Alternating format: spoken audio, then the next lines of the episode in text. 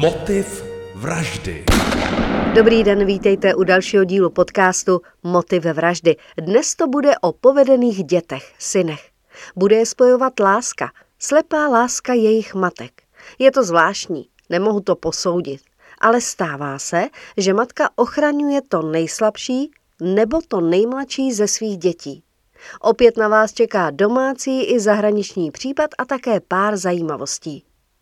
I mateřská láska dokáže jít do extrému, což potvrdí dnešní první případ. Svatoslav Štěpánek vyrůstal v Roudnici nad Labem ve vážené rodině. Otec byl inženýr, chemik. Matka učitelka v mateřské škole, později žena v domácnosti. Maminka byla o 20 let mladší než otec. Matka Sváťu, jak mu doma říkávali, vroucně milovala a celý život bránila. Později odmítla jeho ústavní léčbu a také mu potvrzovala nepravdivé alibi. Svatoslav Štěpánek se narodil v roce 1911. Měl ještě 3 sourozence. On byl nejmladší. Už jako malý kluk se lišil od svých vrstevníků a mezi dětmi nebyl oblíbený. Svatoslav rád týral zvířata. Rád chodil po hřbitově a pozoroval hrobníka při práci. Navíc trpěl sexuálními úchylkami. Fascinovaly ho vyvinuté ženy, fascinovaly ho velká prsa. První větší problémy přišly už na základní škole. Ubližoval hlavně spolužačkám. Snad to bylo v 5. třídě, kdy ho tak rozčílil jeden spolužák, že na něj vytáhl nůž. Naštěstí k žádnému vážnému zranění tehdy nedošlo. Sváťa byl takový hloupý kluk. Učení ho nijak moc nebavilo. Přesto se nakonec vyučil zahradníkem. Této profesi se ale nikdy nevěnoval. Sváťa se neuměl ovládat. Byl agresivní, nenáviděl ženy, neměl k ničemu úctu, často kradl. Své sestře měl polít mňadra kyselinou. Sváťa měl už v pubertě na krku policii a výhrůžky vězením. Matka se ho snažila zachránit a tak mu domluvila psychiatrické vyšetření u svého známého.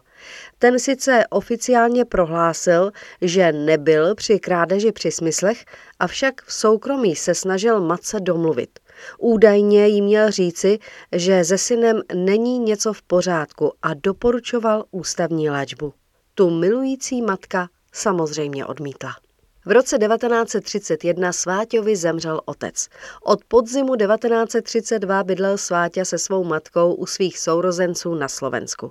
15. října údajně navštívil s 15-letou Marii Riganovou hrad Červený kameň. Kvůli jeho velkému zájmu o mučící nástroje si ho pamatoval místní kastelán. Ten později vypověděl, že když Štěpánka jako opozdilce z areálu hradu propouštěl, jeho společnice, tedy Marie, s ním už nebyla. Marii už nikdo nikdy neviděl. Zůstala nezvěstná. A pak byl chvíli klid, aspoň se o ničem neví. Začátkem roku 1936 napadl 13-letou dívku Růženu. Projížděl kolem ní na kole a střelil jí. Nevím, kde sebral zbraň, byla to nějaká zbraň, která se používala k výcviku a nebo ke sportovní střelbě. Střelil jí do levé lopatky a odjel. Dívka přežila. O 2 týdny později zaútočil znovu, tentokrát na matku 2 dětí, Zdeňku Drobnou. Zase ji dohonil na kole, srazil jí k zemi a chtěl jí střelit přímo do srdce. Protože tam došlo k nějaké strkanici, nakonec jí střelil do břicha. Pak ho snad někdo vyrušil a Štěpánek z místa činu utekl. Později byl mezi vytipovanými útočníky, protože policie měla jeho popis, ale matka mu zase pomohla a potvrdila vymyšlené alibi. Údajně ležel s horečkou v posteli. První oficiální vraždu Svatoslav spáchal 5. dubna 1936. Matka nebyla doma. V ten den se ztratila 40-letá mlékařka, která do jejich domácnosti nosila čerstvé mléko. Nakonec se ukázalo, že jí Sváťa střelil do hlavy a utloukl sekyrou. Pak jí rozpáral břicho, odřezal prsa, protože ho zajímalo, jak vypadají zevnitř. Zbytek těla rozdělil na 11 kusů. Všechny zakopal na zahradě. Po měsíci vraždil znovu. Další obětí byla jeho mladší 20letá sestřenice Jiřina Šťastná, která mu nesla oběd, protože matka opět odjela za ostatními sourozenci na Slovensko. Když matka nebyla doma, vždy synáčkovi zařídila donášku jídla. Rodina Jiřinky ji začala hledat. Sváťa její matce řekl, že Jiřina šla domů. Ona se ale nenechala odbít a prohledala dům.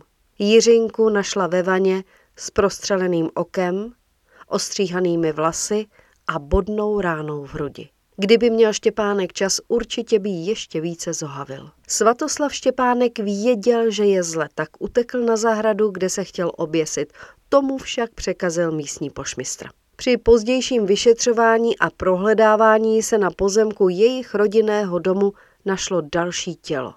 Malé tělo. Šlo o ostatky teprve 5letého Bedřicha Brožovského, kterého měl Sváťa hlídat. Bylo mu tehdy 16 let. Malý Bedřich mu prý lezl na nervy, tak ho umlátil kladivem. Sváťa tehdy řekl, když měl Bedřicha hlídat, že ho ten den vůbec neviděl, že nedorazil. A tak si vyšetřovatelé mysleli, že malého chlapce někdo unesl. Není vůbec jasné, kolik lidí Svatoslav Štěpánek opravdu zavraždil. U soudu údajně zůstával klidný a neprojevoval žádnou lítost. Znalci Štěpánka shledali málo inteligentním, nenadaným, líným. Jevil sklony k sadismu a fetišismu na ženská ňadra, o tom jsme mluvili. Jeho život skončil 8. listopadu roku 1938. Za své činy byl oběšen. Bylo mu 26 let. A jdeme na další případ. Herman Webster Madget, známý jako doktor Henry Howard Holmes, se narodil 16. května 1861. Byl to jeden z prvních amerických, samozřejmě zdokumentovaných, sériových vrahů. Své zločiny páchal v hotelu, který otevřel v roce 1893 u příležitosti právě probíhající světové výstavy v Chicagu. Herman byl už od dětství podivín. Žil v zámožné rodině, spolu s dalšími sourozenci ho vychovával otec, to byl přísný farmář, no a také matka, která na něho nedala dopustit. Upřednostňovala ho před ostatními sourozenci, před vším a před každým ho bránila. Možná byl už jako dítě zvláštní, ale byl bystrý. Mezi jeho záliby patřila četba románů Žila Verna a jak se ukáže časem, bohužel ho bavilo i sestavování různých mechanismů, které se pak v dospělosti staly jeho poznávacím znakem. Vyžíval se v pitvání zvířat, to měli úplně stejné s tím dnešním prvním vrahem, fascinovala ho krev. Sérioví vrazi, všimněte si, často už v dětství týrají zvířata. Herman se oženil už v 17. Poprvé, ale ne naposled. O 10 let později se ženil znovu a pak ještě jednou.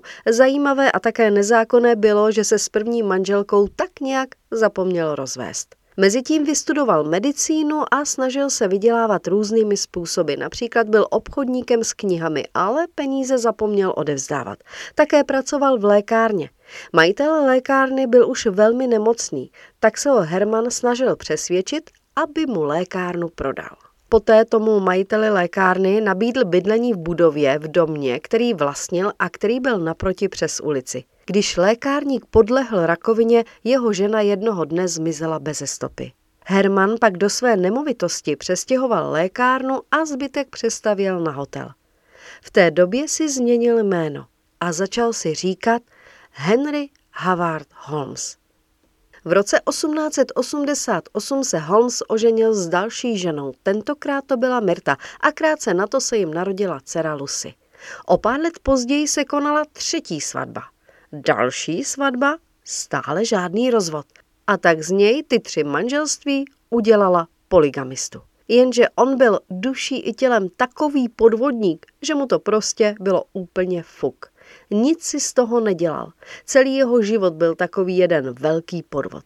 Protože měl nové jméno, nic mu nehrozilo. Alespoň zatím. A jak už jsem říkala, v té budově, kterou vlastnil v 3patrovém domě, do kterého přestěhoval i tu zmiňovanou lékárnu, otevřel hotel.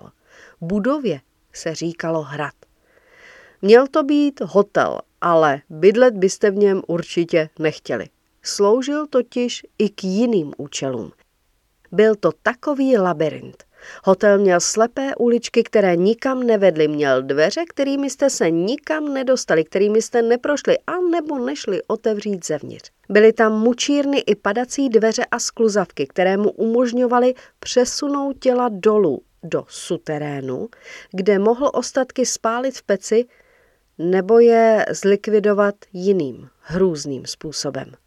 Samozřejmě, kdo dnes ví, co byla pravda a co si tehdy lidi přibarvili. Když byl hotel dle jeho představ hotový, začal se poohlížet po hostech a také po zaměstnancích, tedy po vhodných obětech. Začal se zaměřovat na ženy svých zaměstnanců. Jako podmínku přijetí požadoval Holmes sepsání životní pojistky, kterou by v případě úmrtí inkasoval jak jinak on. Ženy tak končily v neprodyšných místnostech, kde se udusily, nebo dokonce v provizorních plynových komorách. Holmes byl pravděpodobně, určitě, člověk bez jakéhokoliv citu, protože vraždil své milenky i malé děti. Těla pak většinou zbavil masa a kostry prodával do škol, kde se vyučovala medicína. Byl to vrah, ale jak už jsem říkala, byl to i velký podvodník, zloděj, prostě zločinec. Takže se tenhle doktor hotelier opakovaně za nějaké prohřešky vracel do vězení. Když začal mít pocit, že je opravdu zle, tak utekl se svým společníkem, se svým asistentem Benjaminem. Nejprve se domluvili, že z něj udělají mrtvolu, tedy z toho Benjamina. Že řeknou, že zemřel a Herman, tedy Holmes už, bude inkasovat životní pojistku. To opravdu udělali, ale Holmes ho poté stejně zavraždil a později zabil i jeho 3 děti. V roce 1894 byl v hledáčku policie. Původně byl zadržen za krádež koně, jenže ve stejný čas se detektivům ozvali i nájemníci z jeho hotelu, kteří upozorňovali na to, že se tam dějí divné věci. Následná domovní prohlídka jejich podezření jen potvrdila. Kolik Holmes zavraždil lidí, věděl v té době jen on. Policie mu dokázala 27 vražd. Možná jich ale bylo víc, možná i 200, kdo ví. Doktor Henry Howard Holmes byl za své zločiny oběšen 7. května 1896. Bylo mu 34 let. Režisér John Borowski natočil o Holmesovi dokument, nese název První americký sériový vrah. Měl se točit i film, ve kterém měl hrát Leonardo DiCaprio, ale myslím, že k filmování alespoň zatím nedošlo. Rodičovská láska dokáže být slepá, to je jasné, ale pašovat pro syna drogy do vězení, to už je trochu moc. Stalo se to v roce 2018 ve věznici Rýnovice. Vězeňská služba během kontroly maminky odsouzeného odhalila v její podprsence uchované 3 kusy smažených řízků zabalených do alobalu. Tak už se nepašuje pilník v buchtách, ale řízky. Tím to nekončí. Matku odvedli do čekárny. Jeden strážný si pak všiml, že žena cosi vyhodila oknem ven.